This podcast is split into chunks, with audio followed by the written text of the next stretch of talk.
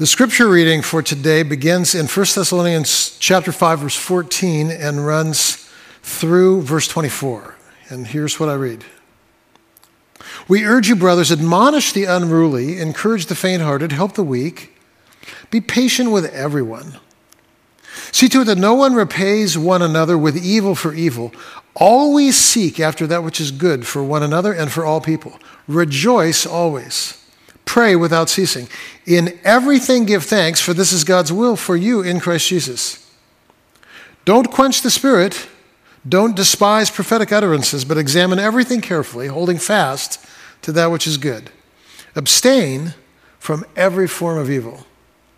Now, may the God of peace himself sanctify you entirely, and may your spirit and soul and body be preserved complete without blame at the coming of our Lord Jesus Christ, faithful is the one who called you, he will bring it to pass. Let's pray. Father, thank you that we can gather, listening for your voice and trusting that your Holy Spirit will teach us. Our desire as we enter into a new year is that we would pursue with our whole being this call to wholeness, a call that you have invited us to pursue and have equipped us to pursue in Christ. Toward that end, Father, our desire is to live as people of blessing in our city, in our world, for one another as well. So would you speak to us even today and give us clear steps we can take toward spirit and soul and body wholeness, and we'll thank you for it. We pray in Christ's name. Amen. And so, welcome everyone to a new year and a new series. And this series about spirit, soul, body wholeness is intended to answer a couple of questions. The first question is this What is wholeness? And the second question, what steps do we need to take to pursue wholeness? And let me just tell you at the outset why I think this matters. Almost every one of us who are gathered today, and those who don't gather with us, those who are outside the church, all of us, I believe, live with an awareness of a huge gap between who we are and who we sense we're called to be. Sometimes that dissonance is phrased with uh, uh words like this I feel stuck. Other times we say, Is this all there is? Other times we're mindful that in spite of our best intentions, uh, we make terrible choices over and over again.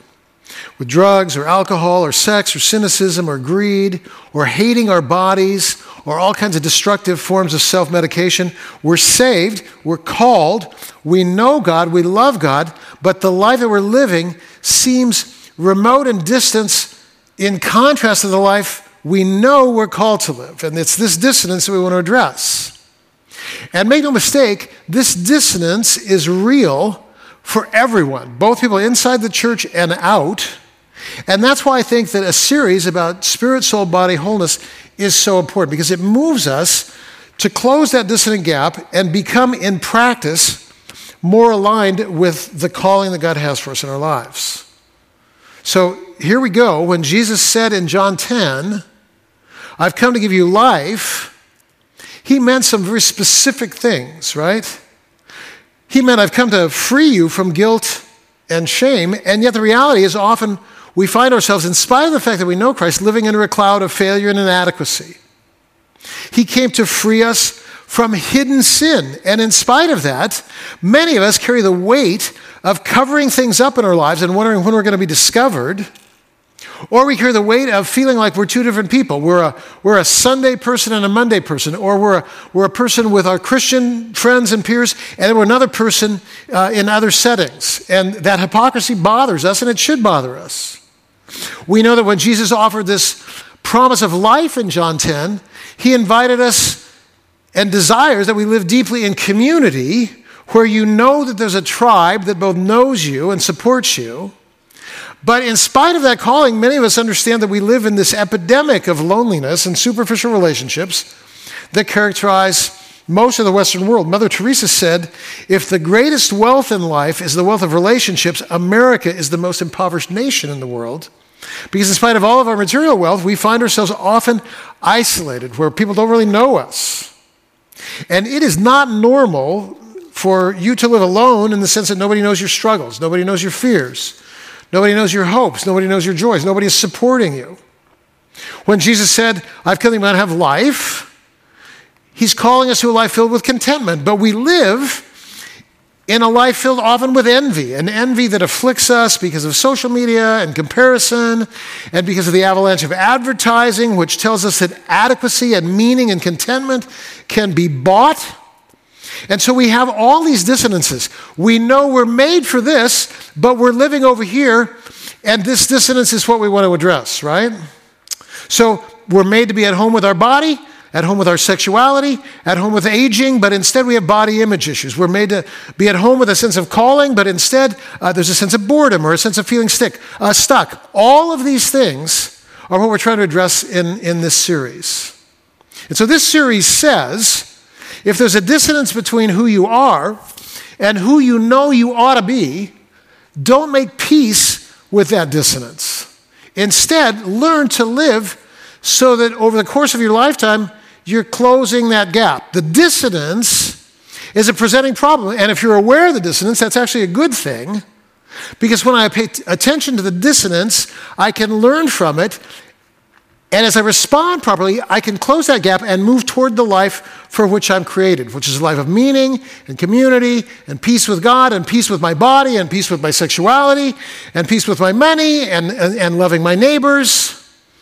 So if the dissonance is there for you, welcome to the series because that's exactly what we're going to be addressing in these next several weeks. And today's introductory session offers three statements that kind of frame the entire series. Statement number one, you're called to wholeness, spirit, soul, and body. Statement number two, you've received a new spirit.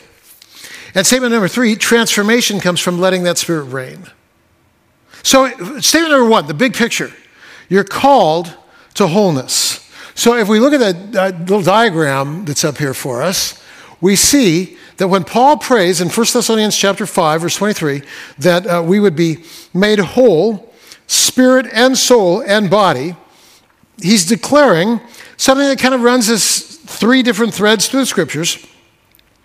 We're, we're made in kind of three parts in a Trinitarian sort of way, where each one of these things is part of us, but none of these things singularly define us. We really are all three of these cords woven together spirit and soul and body.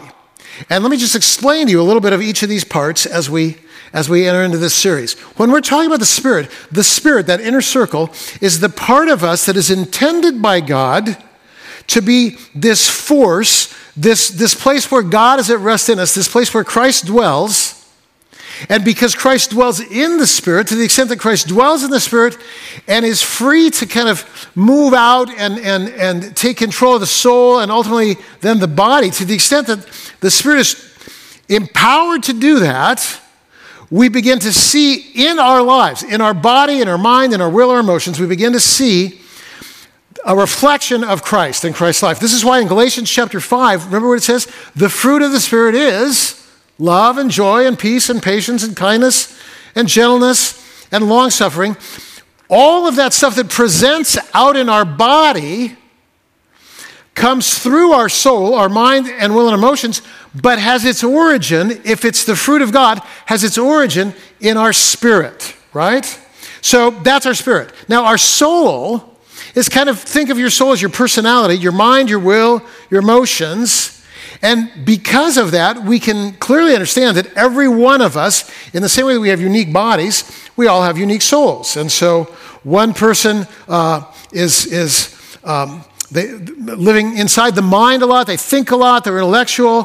One person lives more by emotions, one person has a strength of will, whatever it is, everybody has different things. And this this blend of mind and will and emotions, unique to each one of us, is our, it's kind of what creates our personality, it's our soul. And God's intent is that the soul would be under the direction and influence of the Spirit, right? Uh, and when the Spirit directs and controls our mind and will and emotions, because we've been filled with the Spirit, we move toward the life for which we're created. But if the Spirit is sort of missing in action, or dormant or dead, our soul fills the void in its own search to build a life of meaning. And so the challenge that we face in our broken world is this though all of us have these kind of three parts spirit and soul and body, apart from an encounter with Christ and an activating of Christ's life within us, all we have uh, through which we can find meaning is our soul and our body. In other words, if my spirit is dead, which is what we're told in uh, Ephesians chapter 2, like you were dead in your trespasses and sins. If my spirit is dead, I'm just left with my mind, will, and emotions and body to create a life of meaning. And then I will try and do that in some sort of way. I'll pursue wealth, I'll pursue pleasure, I'll pursue uh, power, I'll pursue family, I'll pursue religion, I'll pursue art, I'll pursue something. But the result of this is that the life for which I'm created will elude me because I can only enter into that life to the extent that the Spirit is kind of directing and running the show. The Spirit's intended to be, in a sense, the author. When my uh, dad died, and I kind of sunk into a pretty deep depression, took basically a vacation from God, I would say that though, that though Christ lived in me, I completely stopped listening to Christ. And so Christ is there, yes. I know Christ. I'm saved. I believe I'm going to heaven when I die. But there's a dissonance in my life between who I am and who I know I'm called to be.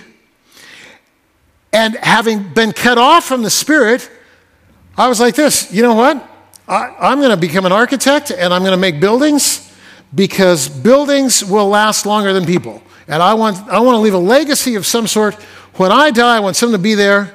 And so I set off into a life using my kind of gifts of creativity and visualization and imagination because I love creating things. And I, and I set off in a life. And I could, and I succeeded. I, I got into a good architecture school and I was able to produce and get good grades and I was an upward path. But in spite of all of that, that was not the life for which I'm created. And every one of us are at risk of missing the life for which we're created if we don't allow the Spirit of God to reign in our lives. And what happens often is when in our soul we begin to build a life, kind of quote unquote, on our own, a life of our own making, without the empowerment and direction of the Holy Spirit. When we're, when we're building our own life, we can build a life, but what ends up happening quite often is the, the very things in our world that are the gifts of God become distorted when we cut those gifts off from the source. So maybe you want to build a life of wealth. And then what we see in our world is wealth becomes kind of the 99% and the 1%. And there's people living in poverty and hunger. Maybe you want to live a life around food. You become a foodie. But food, though it's a gift of God, becomes in our broken world obesity and anorexia and, and, and, and food addiction and body image issues. And, and maybe you want to live a life of sexual pleasure, but sexual pleasure becomes sexual addiction, uh, uh addiction and predatory behavior and infidelity and human trafficking and pornography, all of which are substitutes for real intimacy. So we go after something in our soul, but the thing that we build just in our soul not only doesn't satisfy, it's often destructive. James 1 says, Every gift comes from God food, money, sexual pleasure, creation, beauty, intimacy, relationships, all good. Ecclesiastes reminds us, though, that every gift becomes distorted and destructive if the gift doesn't find expression that has its origin in the spirit. If the gift is only originating in my soul, my own autonomy, the gift becomes distorted, and not only distorted, but, but destructive. And so, uh, what happens in our lives is we have this, we have this problem of a soul and a body with a dormant spirit. But of course, that brings us then to point two, which is very good news. Our spirit is born again. And so when you came to Christ, a marvelous thing happened. It's not just that you got your ticket stamped so you get to go to heaven when you die, that's called justification. But in Romans chapter 5, we're told this that though we're reconciled to God through the death of God's Son, Jesus, much more having been reconciled by his death, will be saved by his life. And what I love that happens there is Paul makes a distinction between reconciliation and salvation. Reconciliation is simply being made right with God. Here's the reality Christ died for your sins. And when Christ died for your sins and said on the cross, It is finished, you are no longer guilty, right? Romans 8, there's therefore now no condemnation for those who are in Christ Jesus. If you were alienated from God, you've been reconciled. If you're cut off, the relationship has been restored. You can have perfect confidence that God loves you, is for you, with you, wants to, wants to walk with you through life in spite of your failures, in spite of your inadequacies, because you know that Christ died for you. You are reconciled by his death. But sadly, I think often the Christian life ends there for many people. And our obsession and concern becomes our eternal destiny. Am I going to, go to heaven when I die? Well, that's a matter of reconciliation. But Romans 5 says this if you've been reconciled by the death of Christ, much more having been reconciled, you'll be saved by his life. Reconciliation is not the same thing as salvation. So what is salvation then? Well, this is what Paul prayed in 1 Thessalonians 5:23. This, this benedictory blessing to the church in Thessaloniki was that every person in the church would prosper and live in fullness in every area of life spirit and soul and body. And when my soul and body are wholly given over to the reign of Christ's Spirit, good things happen. That's salvation. It begins to affect my mind, my will, my emotions, all kinds of stuff. So understand then, the very good news is this your spirit has been born again. If you're in Christ, then Christ lives in you. That's this little drawing here with the cross in your spirit. Colossians chapter 1, verses 24 to 26 says that the mystery that was hidden from previous generations is now revealed to us. And the mystery is this in the past, in the garden, God walked, prepositions are important, God walked with Adam. And then when Jesus came, uh, the angel said, You shall call his name Emmanuel, which means what? God with us. But now, post cross, post resurrection, Paul has understood the mystery, and the mystery is this God is not just beside you, God is not just with you, God is not your friend, your coach, your cheerleader, your boss. Christ is your life, Christ lives in you. And that's what makes all the difference.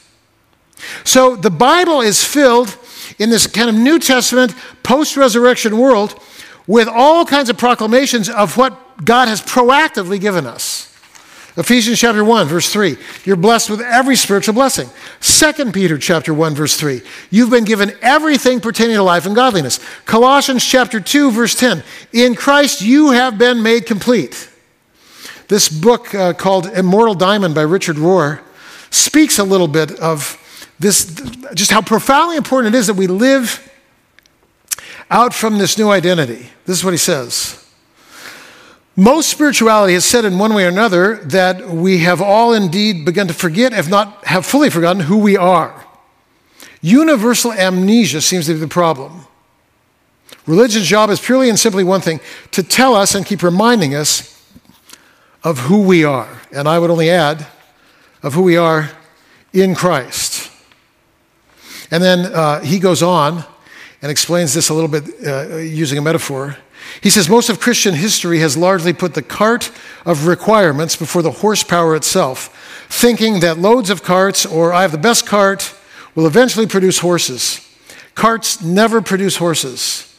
The horsepower is our union with God. And in my language, and Paul's in, uh, in Colossians 1, union with God, uh, Christ lives in you. Find God, the primary source and the spring water will forever keep flowing naturally. Once you know that, the problem of inferiority, unworthiness, low self esteem is resolved from the beginning at the core. And you can spend your time much more positively marching in what Paul calls 2 Corinthians 2 the triumphal parade. Christ is the source of our life. Christ does the work. And Christ, the good news, Christ lives in you. The day you came to Christ, you, listen, On that day, you received everything you need to live the Christian life. So we don't need to kind of spend the rest of our lives wondering what more we need to find out there. We need to learn what we have in here and learn how to allow what we have in here to so overwhelm the reality of our soul and our body that we become increasingly a reflection of nothing less than Jesus. I began discovering this through the ministry of torchbearers because the entire ministry of torchbearers is based on this message of finding your identity in Christ and learning to allow Christ to empower your daily living. And I learned that as a child when I encountered a torchbearer speaker uh, at, at a, camp, Mount Hermon, where my grandmother was a cook. And I forgot about it for many years, for many, many reasons. But one of the reasons I forgot about it is in my Christian life, in kind of its normal iteration in the Central Valley of California, where I grew up, the message, the message that I heard every single week is this Christ died for your sins, receive Christ as your Savior so you can go to, you can go to heaven when you die. And so the whole message, the whole message was about avoiding hell. And ultimately, I kind of forgot about the reality that I was complete in Christ. And so, and my dad had died, I'd taken a vacation from God, basically. I eventually came back to God and eventually went to seminary, and it was there that this, this truth of the reality that Christ lives in me, right? That little drawing there with a cross by the Spirit, the reality that Christ lives in me, um, came back to me. I was with a few seminary friends, and we're taking this class on Romans, and the professor was one of my favorite professors. So we met with him after class one day, and we said, Listen, if the, whole, if the Holy Spirit lives in me, if Christ lives in me, and if Christ can't sin, has overcome the world, is, is filled with all this you know, resurrection life and power, if that power lives in me, why, why would I ever sin? Like we were, we were so struggling with the dissonance between the reality that Christ lives in us and that we're called to this life of joy and wisdom and generosity and holiness and who we are in practice and so we asked him, if Christ lives in me, why am I living this way instead of this way? And I'll never hear what he said. He said, Every time we sin, it's because we forget who we are. And for me, that answer has been foundational to shaping this kind of theology of new life in Christ that I've been teaching for 35 years. Every time we sin, it's because we forget who we are. What does that mean? Put another way, it means this everything your entire trajectory of your life is determined by the extent to which you believe and practice the reality that Christ lives in you and that you are complete in Christ. If that's not your starting point, you will never enter into the life for which you're created. Why? Because the only one who can live the Christian life is Christ. You can't. This is what Jesus meant when he said in John 6 uh, 63, uh, that the flesh profits nothing. It's what he meant in John 15 when Jesus said, Apart from me, you can do nothing. I mean, you can obviously do things without Christ. You can drive, eat, speak, create, buy, sell. But here's what Jesus is saying when he says in John 15, Apart from me, you can do nothing. He's saying, Look, you're created for a life of you know, joy and wisdom and generosity and a life of fruitfulness, so that by virtue of your presence in the world, other lives are blessed, other people are changed. And Jesus is saying, you can do a lot of stuff, but you can't do that unless its origin is my life. I'm the source. Because I'm the only one who can live that life. So the union of Christ's spirit with your spirit becomes the source of all your fruit, which is why Jesus said, Apart from me, you can do nothing. And that means that the starting point of our Christian life is that Christ is alive in us, able to express his life through us. We need to be reminded of this over and over and over again. And so we have practical tools today, sheets with verses about your identity in Christ, the reality that Christ lives in you, that you're forgiven, that you're loved, that you're adopted, that you're empowered, that you're filled with the Holy Spirit. And I've used these sheets in countless pastoral counseling sessions, and I have one on my refrigerator. that I look at every time I open the refrigerator. I look at a verse that reminds me that Christ lives in me in some fashion. Christ is my joy. Christ is my strength. When I'm weak, Christ is my strength. When I'm anxious, Christ is my peace. When I'm afraid, Christ is my courage. And so, my encouragement to you is to kind of take that identity sheet, put it on your refrigerator, or put it somewhere where you will remind yourself. Why? Because we're told that we're transformed, Romans 12, by the renewing of our mind. Like our soul needs to begin to believe that we have this, this new life in Christ. And then uh, we also have these rule of life sheets, and those are available in the back, uh, and they're also available uh, online. And one of the practices that helps us be rooted in this new identity is the practice of meditation. So whether you meditate on a verse such as I'm complete in Christ, or you meditate on Psalm 23, the Lord is my shepherd, I shall not want, or you meditate on this, uh, He Himself is our peace, Christ is my peace. When I, when I slow down and I repeat over and over again and kind of chew on one declarative truth regarding what Christ has done for me, who Christ is in me, that truth begins to of permeate not only my mind, but my emotions as well. And then that changes the way that I look at the world. That's why meditation is so valuable, even if it's only for two minutes. It's really, really important. And this brings us into the final thing, this kind of bigger picture. I want you to see how the spirit and the soul and the body all fit together. And to do that, I want to read for you a little bit from uh, a book called They Found the Secret. This is a book uh, with several biographical stories of people who came to discover this kind of reality that Christ lives in us. And it's such an important principle because without that, many people will spend their whole lives working, quote unquote, for Jesus and missing the point. So, Major Thomas was the founder of Torchbearers, uh, the, the ministry of Bible schools with which I'm affiliated, and, and I go teach in various places around the world. Uh, and his own story was he came to Christ as a, as a young boy, I think maybe at the age of 12 or so, and immediately was filled with kind of the zeal and got kind of deeply involved, felt like he was going to become a missionary in Africa. But he spent the next seven years of his life really trying hard to follow Jesus, trying hard to live the Christian life. And that trying looks like what many of us in the room do. I got to pray more. I got to study more. I got to serve more. I got to give more. I got to be more.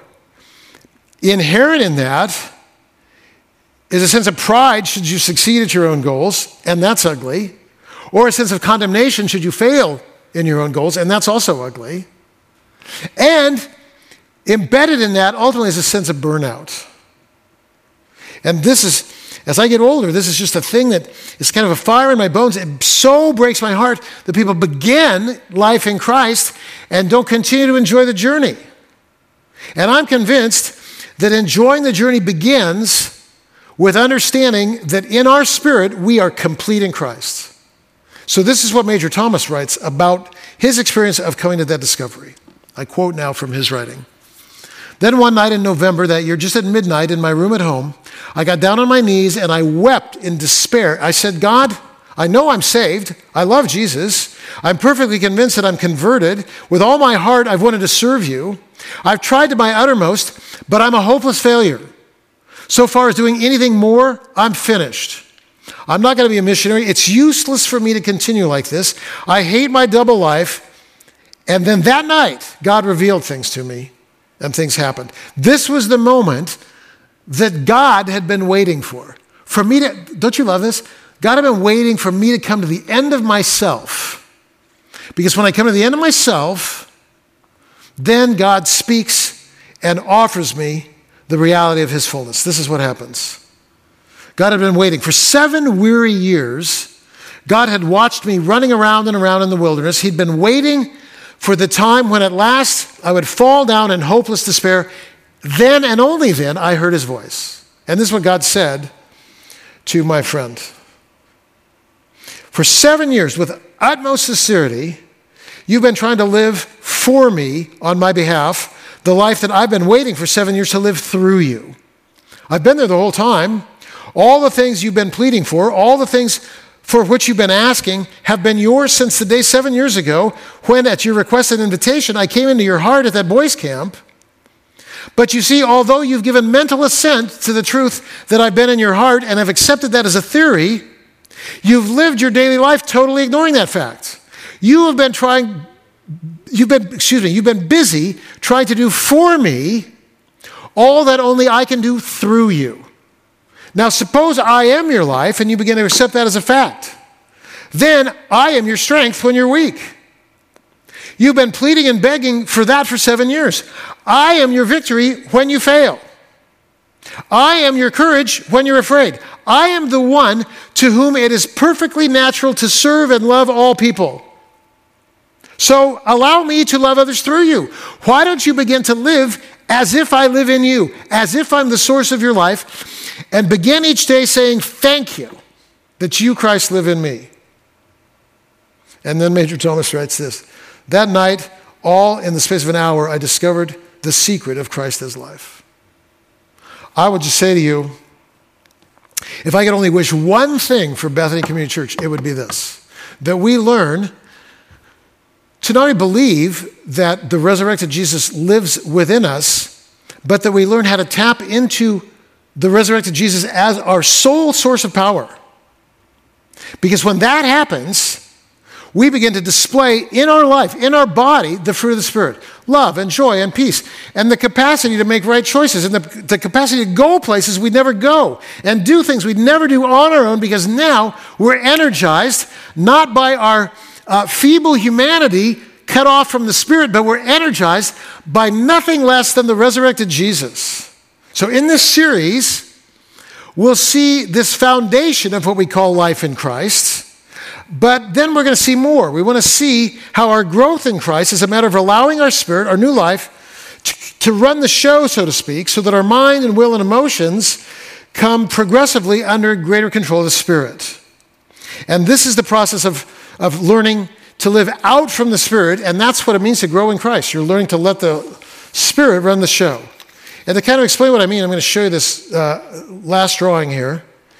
Uh, you see, I've, I put a couple different colors on this drawing here because the Spirit and kind of that, that yellow piece represents essentially the reality that there's something different living inside of you, Christ. And then uh, the, the desire of Christ is that that color that's in the middle there would begin to blend with the color that's in your soul, creating a new color that's kind of uniquely you.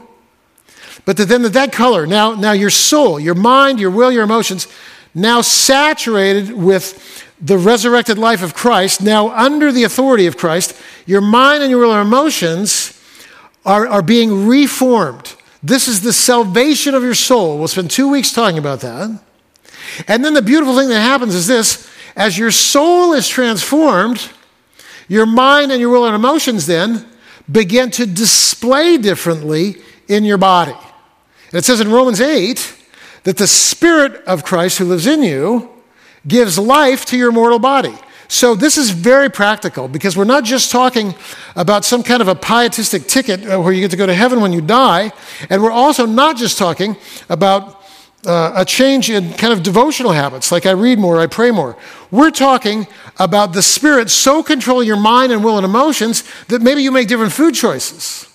Maybe you sleep better. Maybe develop a new relationship with sexuality. Maybe you, are you're, you're empowered by the Holy Spirit and community and all the resources available. You're empowered to, to break an addiction. Maybe you learn to say yes to God, and in saying yes to God, you're saying no to greed, or, or no to cynicism, or no to lust, or no to fear. So we're talking about living differently in our body uh, when the day is done. This is just so practical. I'll give you one example in closing. And it's a bit of a silly example, but it just happened, so it's fresh in my memory. Last night, I was on Facebook and uh, I was scrolling down looking at what friends and family and people were saying. And someone had posted some stuff, and it was political, and it, and it set me off in a, in a bad way, right? And, and so I immediately began to type a really a snarky compelling response. Like I was proud of it, but it was snarky. And then before I pushed publish or whatever, this inter, there's something in me that goes, Really? Is this edifying? Is this going to do anybody, is this going to convince anybody? Is this going to do anyone any good anywhere? And so rather than push send or publish, I push delete. I, I really did have a sense of freedom. That's a tiny example, but let me tell you, when the Spirit of God begins to take control of your mind and will emotions in increasing measure, then in increasing measure, everything changes. How you respond to traffic, how you respond to food, how you respond to your own body, how you respond to aging, how you respond to loneliness, how you respond to intimacy, how you respond to using your gifts, how you respond to uh, like the constant barrage of advertising making you feel inadequate and making you feel that uh, purchasing is the pathway to contentment. I mean, Jesus says in John 8, look, if the Son, that's Christ who lives in you, if the Son will make you free, you will be free indeed. And imagine a community of people within the city of Seattle who are quote unquote free indeed. So in tune with the Spirit of God in them that they've overcome shame and fear and condemnation, and they're now free to live the life for which God has called them. I would say, don't settle for anything less.